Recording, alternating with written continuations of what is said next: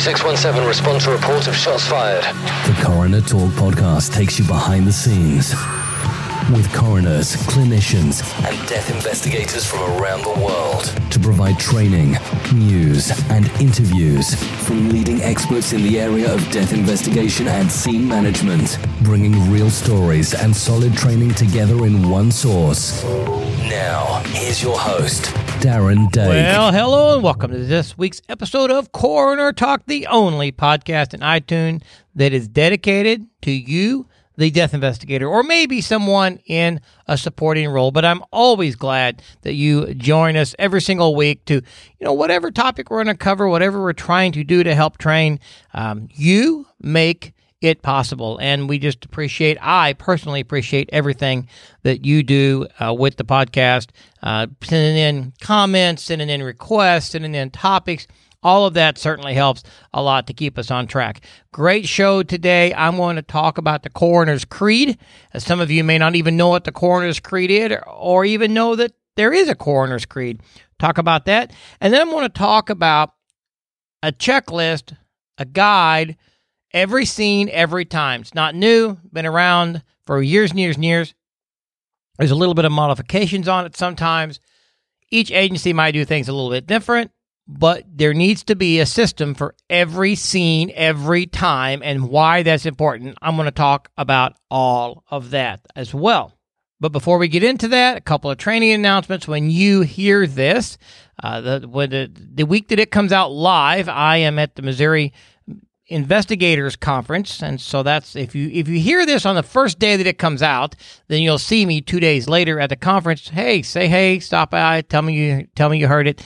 Uh, just let me meet some more listeners. I do appreciate that greatly. Uh, something i wanted to bring up is some training that is coming to different parts of the country. There's of course training all over missouri. I'll be in mississippi the first week of december I'm going to be in Rockland, Maine, the first week of October. You could get on that class if you're if you're up in that area and you think it's closer for you to go to Rockland, Maine for three days than coming to Missouri. We'll be up there teaching that class. Uh, you can find any of our classes that we're teaching on coronertalk.com and click on Academy, and then you can see the training schedule there uh, on the Academy site. All of this training is is available for you. If you have in your state, in your area, if you would like to, to host or sponsor our medical legal death investigation course, our, our three day course, if you would reach out to me, I can help you make that happen. I can come help you get some people into that training in your area, and some of your investigators can then get trained for free. And I'll do everything I can to make it work out for your region. Sometimes coming to your region and having people come to training is a lot better and cheaper for them rather than coming all the way to Missouri. And so I can certainly help you out with that. If you want just a one day class or a few hour class, another thing we can do is virtual training. I can come into your facility virtually, means I stay in uh, our studios in Missouri. Uh, you pipe me on the screen there in your facility. As long as you have uh, camera and microphone capabilities, which you'll need to do anyway, uh, you can see me, I can see you, I can communicate back and forth with the class, and it's almost just like being in the same room uh, because we can see and talk to each other. The agencies that have done it have told me when they first started or thought about it, they wasn't sure it was really going to work out very good because you know I'm like on the wall on the TV type thing, and are we going to be sitting and watching TV for four or five hours? After it was over, They've told me they were amazed at how much interaction there was and how good the class actually came out because, again, it's not just watching TV, it's interaction. And I know that's new. Uh, that's something that uh, not uh, done a lot, but we're starting to do more and more of it, and I would love to bring it to your area. And the last thing I'll say in the way of announcements is if you're a writer, if you are someone that has published articles in the past on one topic or another related to death investigation or criminal investigation or something that would help our investigation community, uh, we are looking for writers for the Death Investigator magazine. Uh, it's a growing publication, and, and maybe it's just to to get some articles that you've written out there for, for better training. Maybe it's to get some exposure to you. If you've got a course or a program or something that goes along with that, we'd be glad to, to highlight you in the magazine. And if you're a company that's listening to us and you need a place to advertise that is directed to death investigators and criminal investigators, this magazine is for you. Deathinvestigatormagazine.com. Uh, of course, you can find the app iOS or Android. But if you are interested in writing for us, go to deathinvestigatormagazine.com and coronertalk.com. You can find the magazine link. Send us a submission uh, to write, and we and there's a query letter there. Just tell us what you want to write, how you want to write it, things like that. Our editors will be in back in contact with you. Uh, it's pretty simple, pain-free way to get your articles submitted, and uh, we would love to to have you part of that because what you have, you can depart on somebody else and help train the death investigation community. All right, enough announcements. Let's move into what this topic of this podcast is going to be about. All right, I want to start off uh, this week. It's just going to be me, no guests. Uh, it's just going to be you and I along for the ride today. I want to start out talking about the coroner's creed. And now I don't I don't see this printed a lot. I don't hear a lot about it. There are some times at some conferences that it's talked about. I'm just sure and I bet that there's a large amount of people out there that's listening right now that do not know about the coroner's creed and actually what the coroner's creed is. Now, I don't, I, I'm not taking credit for this. I'm, I'm telling you who I think it first came, came about. Don't know 100% for sure, but here's what my research has found. In the publication Death Investigation and Examination by the American Academy of Forensic Sciences, uh, there was a, uh, it was printed in that journal in April 12th of 1988. Now, how, how 100% accurate that is, I don't know uh, because I've tried to do some more research to, to determine who actually wrote it first, when did it first get adopted. But that's the best I can find is the American Academy of Forensic Sciences in 1988. So I'm going to give them credit, and then you can research it from there if you want to know more. But I'm going to read this, and, and I know reading on a podcast probably isn't uh, the you know the best thing to do. But I figure that's the only way I'm really going to get the information to you. So let me read to you the coroner's creed. And I think let me back up. I think this will apply to anybody in the death investigation community. It it doesn't have to be a coroner. Yes, it's directed a coroner, but also it's directed for police officers, detectives, anybody working death investigation. I believe this is something that can relate to them as well and something you need to keep in mind. Coroner's creed. Birth and death are the only two universal human experiences. Birth is the most biological event in the life of any human being. If it does not occur, there is no being.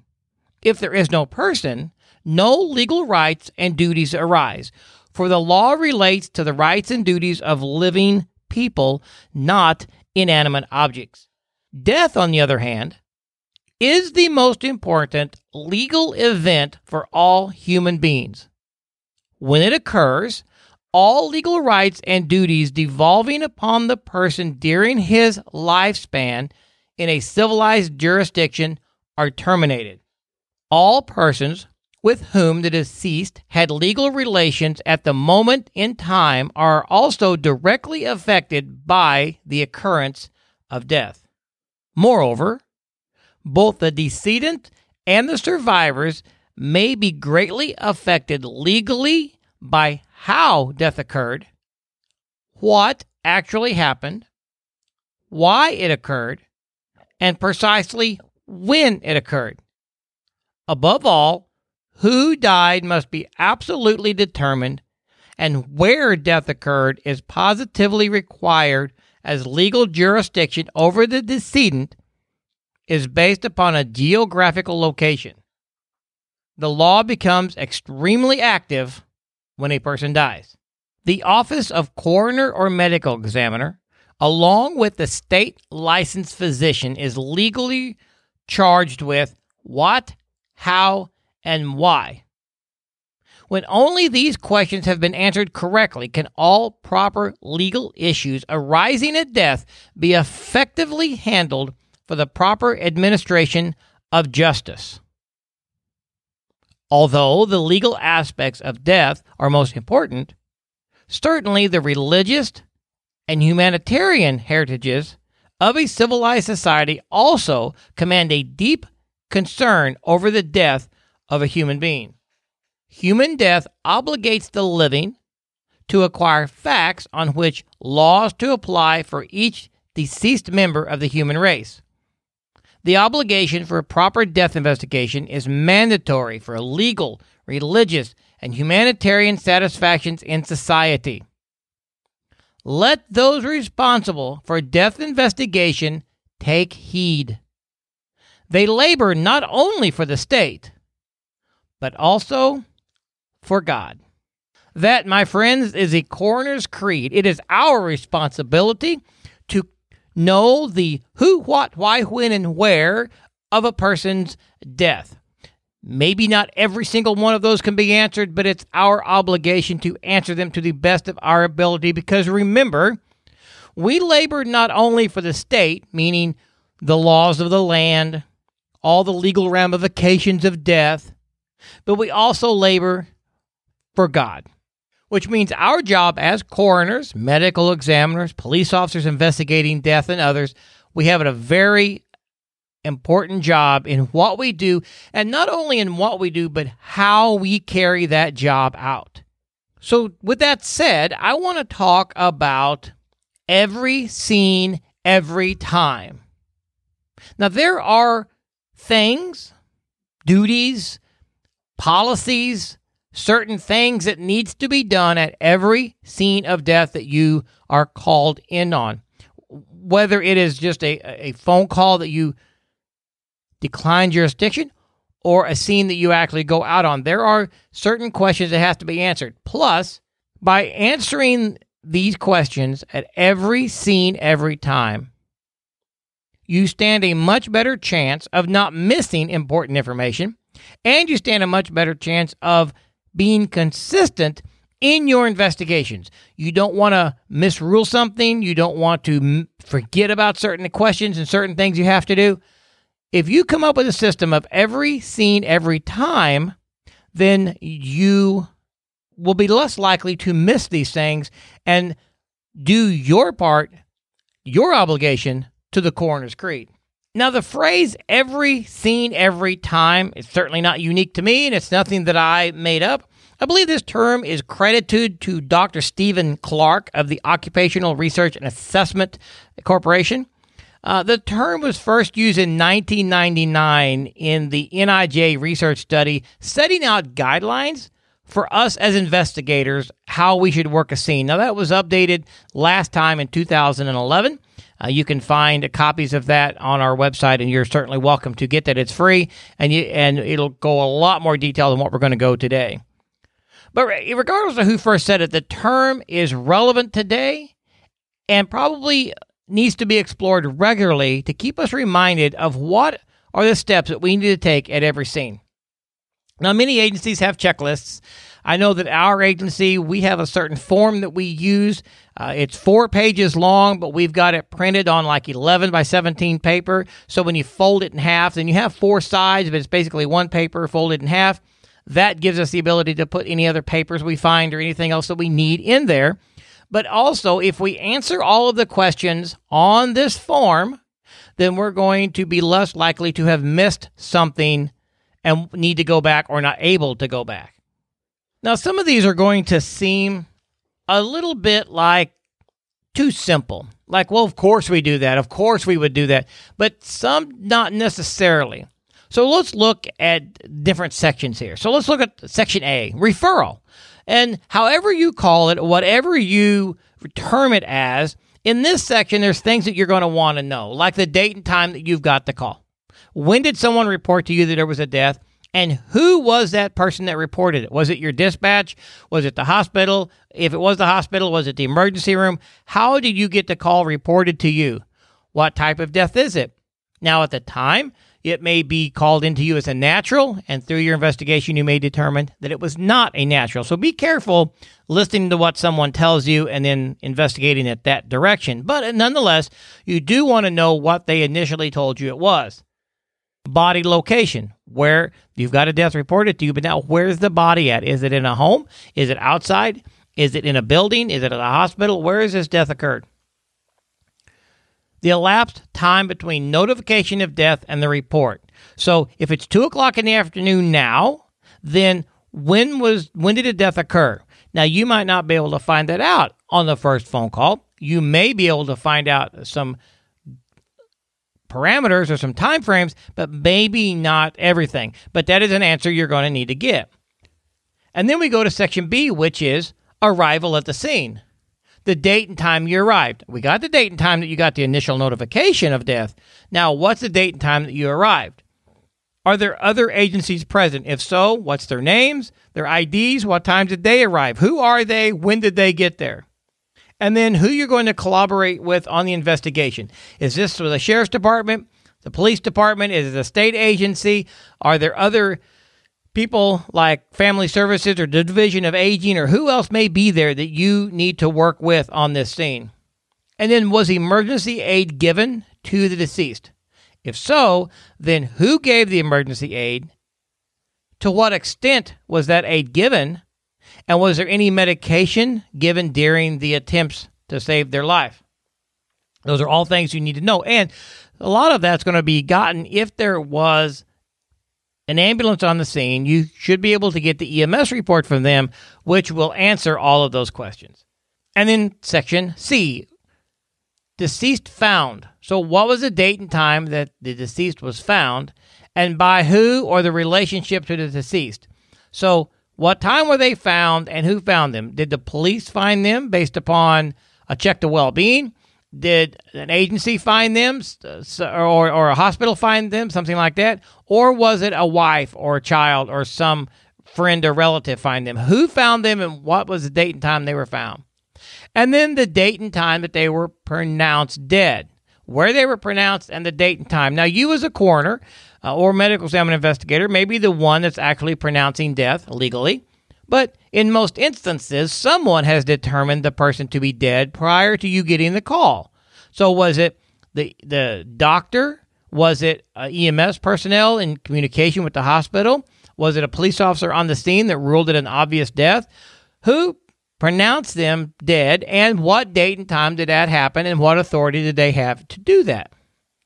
Now, each state can have a little differences on that. Some states uh, give a very broad amount of people that can declare death. Some say it must be a coroner or a physician to declare death and be uh, an official time of death. Now, there can be an official time of death, meaning, let's say, the time that you arrived or the time the EMS pronounced, but then there was the time that they were found, and that could be a, they were and obviously dead at the time, but that could be a uh, an hour or so between the time a police officer arrived to a decomp case and then you arrived on the scene. If the law says you, as the coroner, must be the one to pronounce death, then that would be the legal time, not when the officer got there. Even though we know when the officer got there, the person obviously was dead.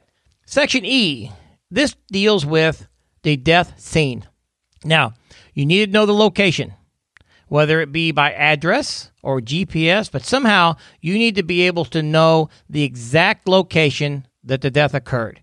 And then we need to know the general description, as in maybe it's uh, in a certain town. Maybe you got an address, but maybe that's the, the address is this town of of anywhere USA or village or something like that.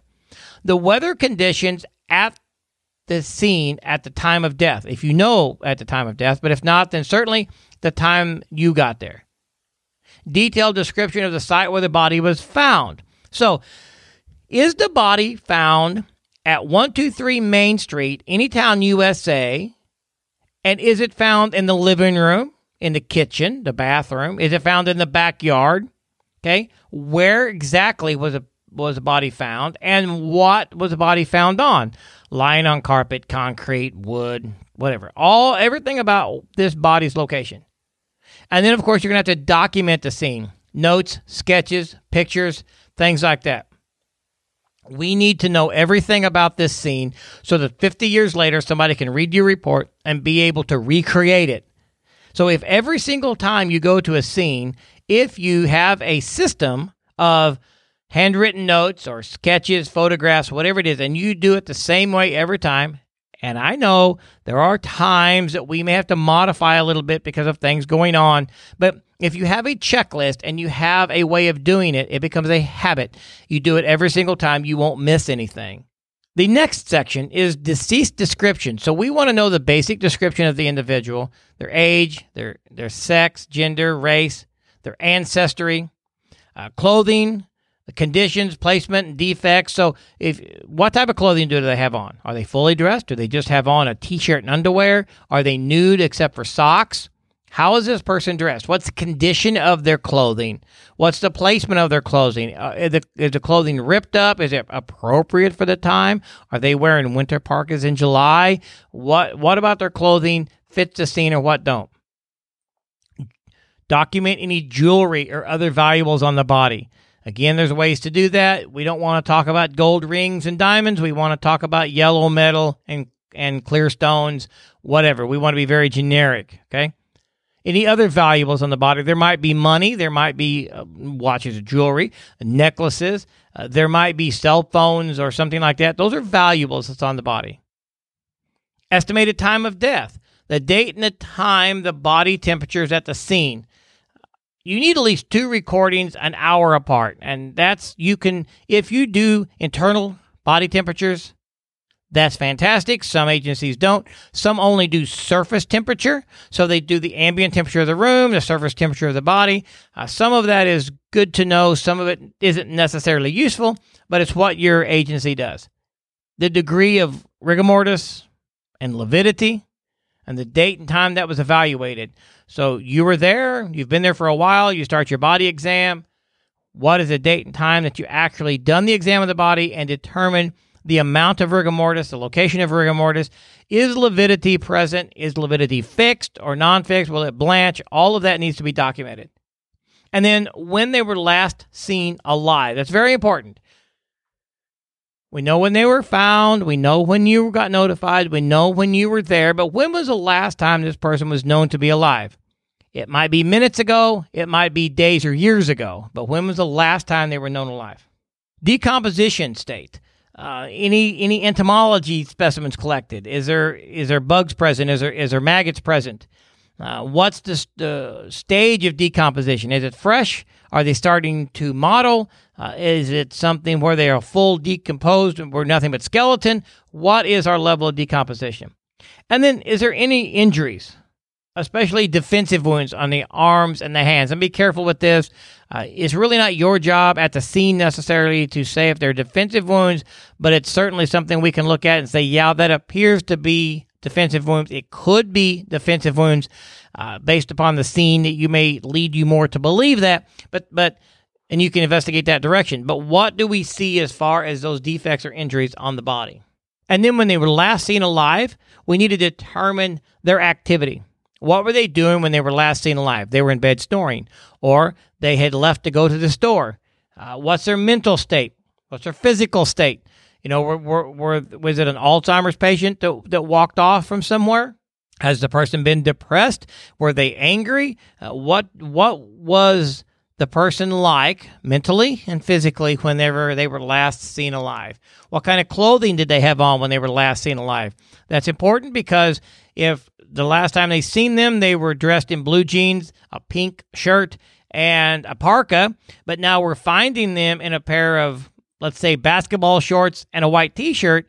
What caused them to change clothes? And was there any activity that took place from the last time someone seen them to how they're found now? Now, the person that last seen them might not have known their activity, but maybe because of the way they were dressed, wait a minute, we've got a change of clothes, which means something caused that change. So it could have been they went to play basketball, or it could have been another reason. But what were they last seen in, and what do they have now? And then, is there any physical evidence present? This is the next section physical evidence. Now, this may be determined or documented by the law enforcement agency. Some agencies, the coroners and the medical examiners will collect and retain evidence. In a lot of agencies, the police is involved in the scene and they will collect and retain evidence. Either way, the coroner needs to know what evidence is, what personal property is, what needs to stay with the body, and what needs to be collected and documented, whether it, whether the law enforcement collects it or you collect it. There's times when you as a coroner know something needs to be collected, but the law enforcement officer on the scene might not.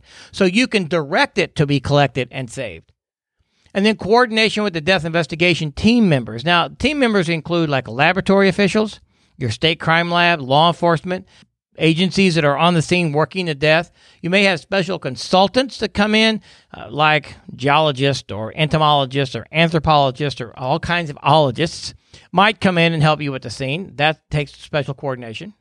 Next section is identification. What method of identification was used? You need to document this. Was it visual, meaning the driver's license was easy enough to use? Uh, you have multiple people there, or at least a, a valid person there to say, yes, that's my husband, Tom. Okay, that's fine. Uh, and, and is there a driver's license that can verify that? Sometimes driver's licenses can't verify it because there's such a change in what the person looked like then as to what they look like now. So that may not be possible. Plus, decomposition or injury may cause that not to be possible. So if visual cannot be used, what method did you use? It's either visual or scientific. If it's scientific, then was it fingerprints? Was it DNA? Uh, did it a combination of tattoos and fingerprints? What caused you to make a valid determination of identity? Uh, who made that verification if it was visual? Who made it? When and where did they make it? Was it at the scene? Did you have them come back to the morgue? How did they uh, make that identification?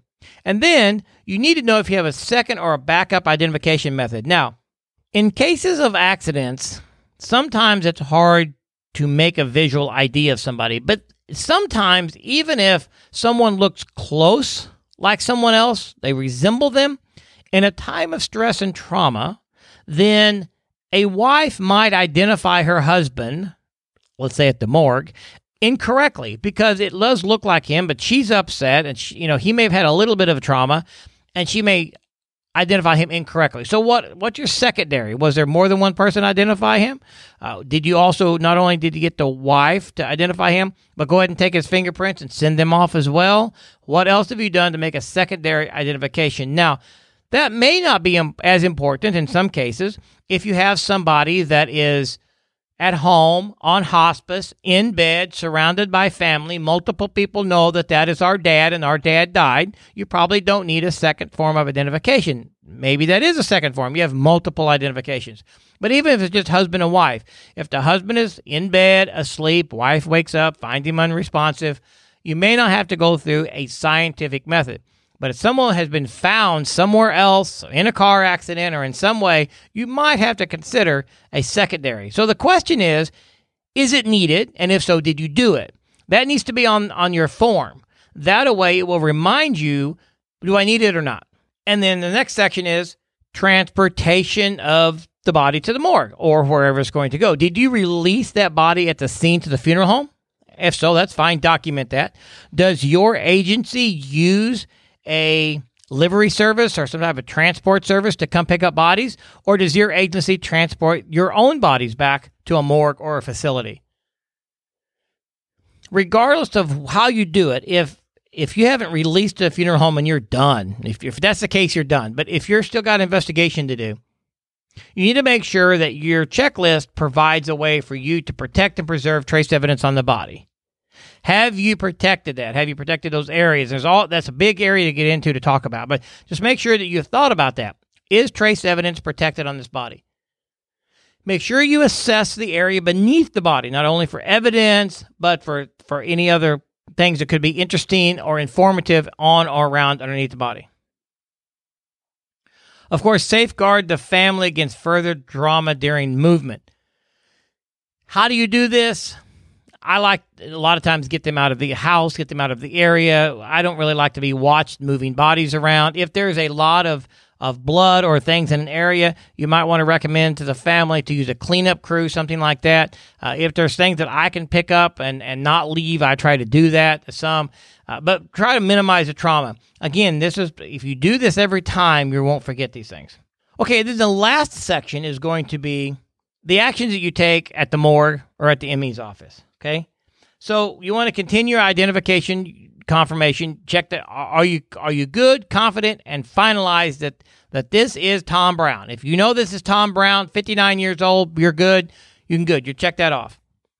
Notify next of kin according to your procedures and your protocols. If next of kin has not already been notified, make sure that you notify them. You know who you notified and the date and time of that notification.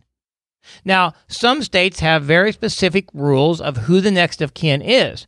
Some states uh, say you just have to notify a next of kin, and if you cannot find a next of kin, then you can notify someone called a next friend or somebody like a neighbor or something like that if you can't find any next of kin.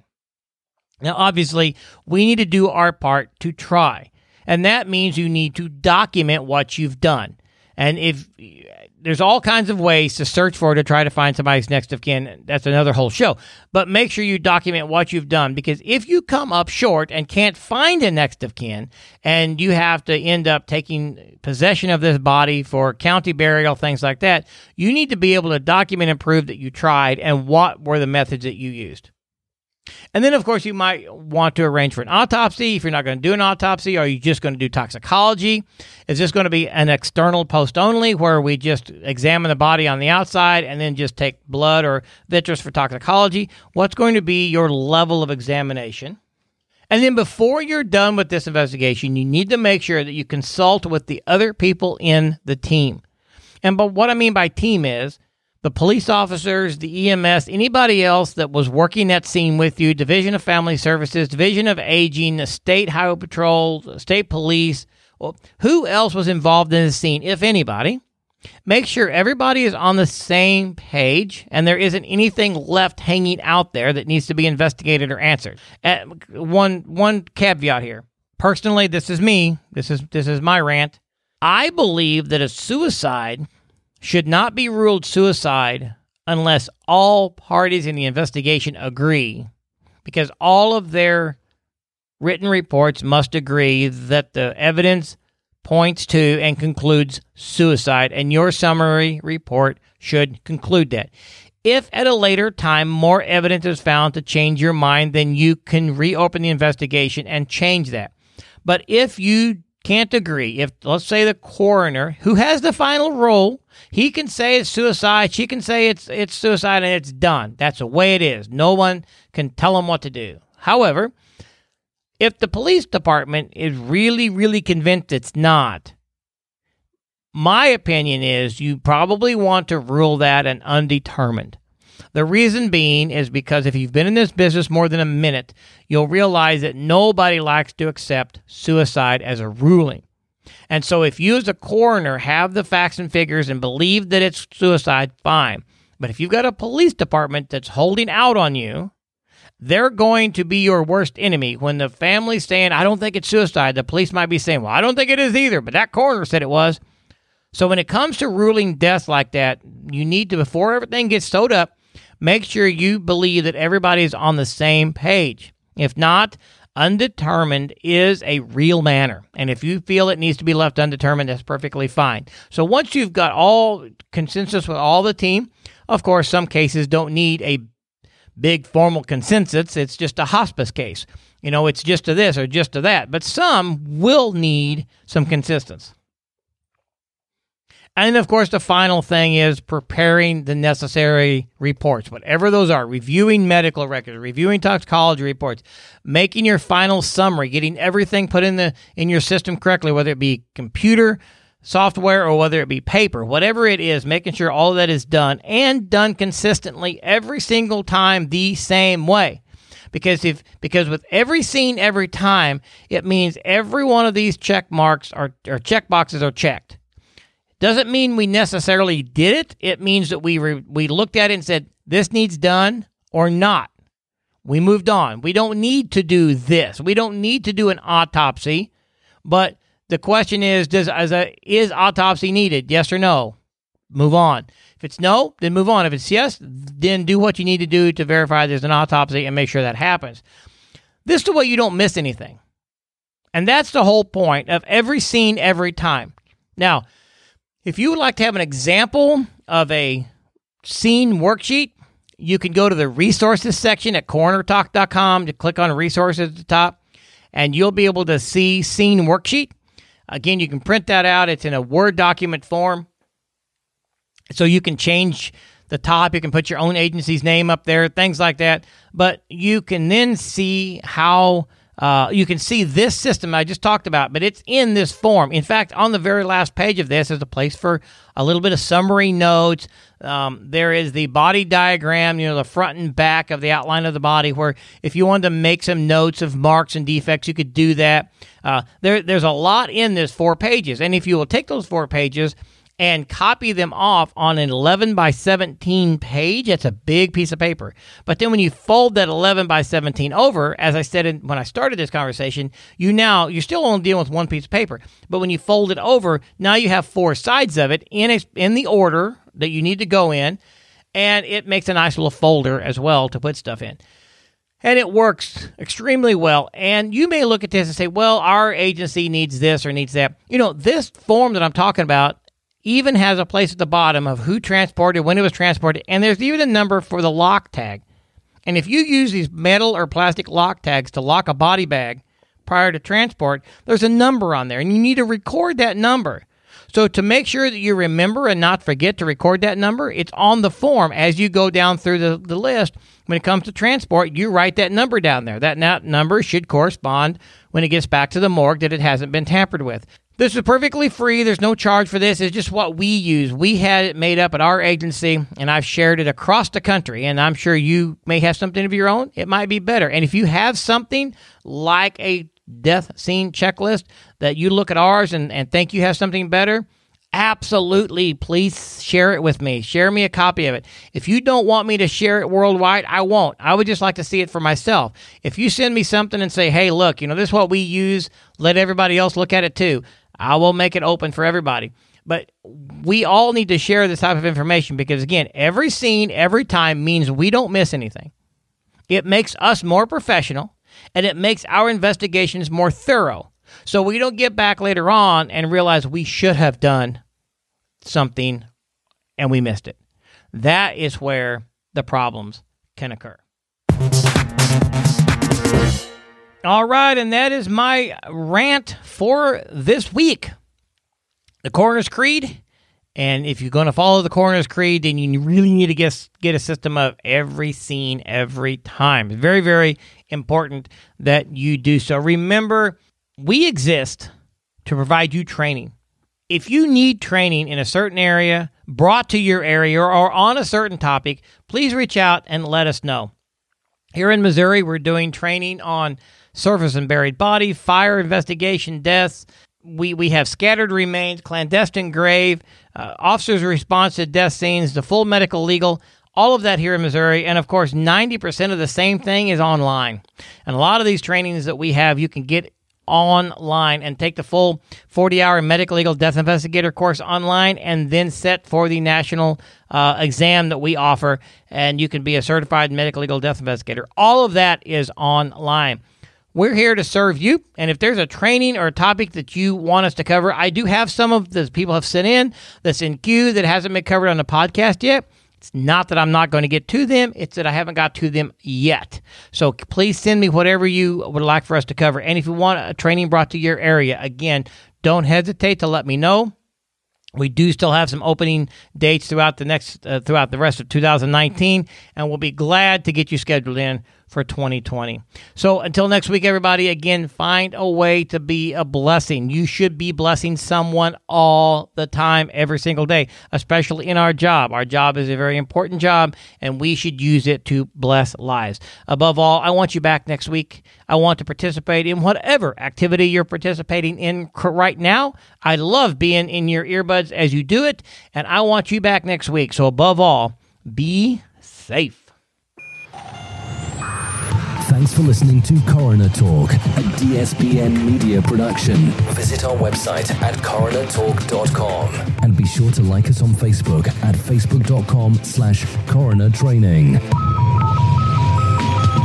3617, 1024 scene en route to morgue.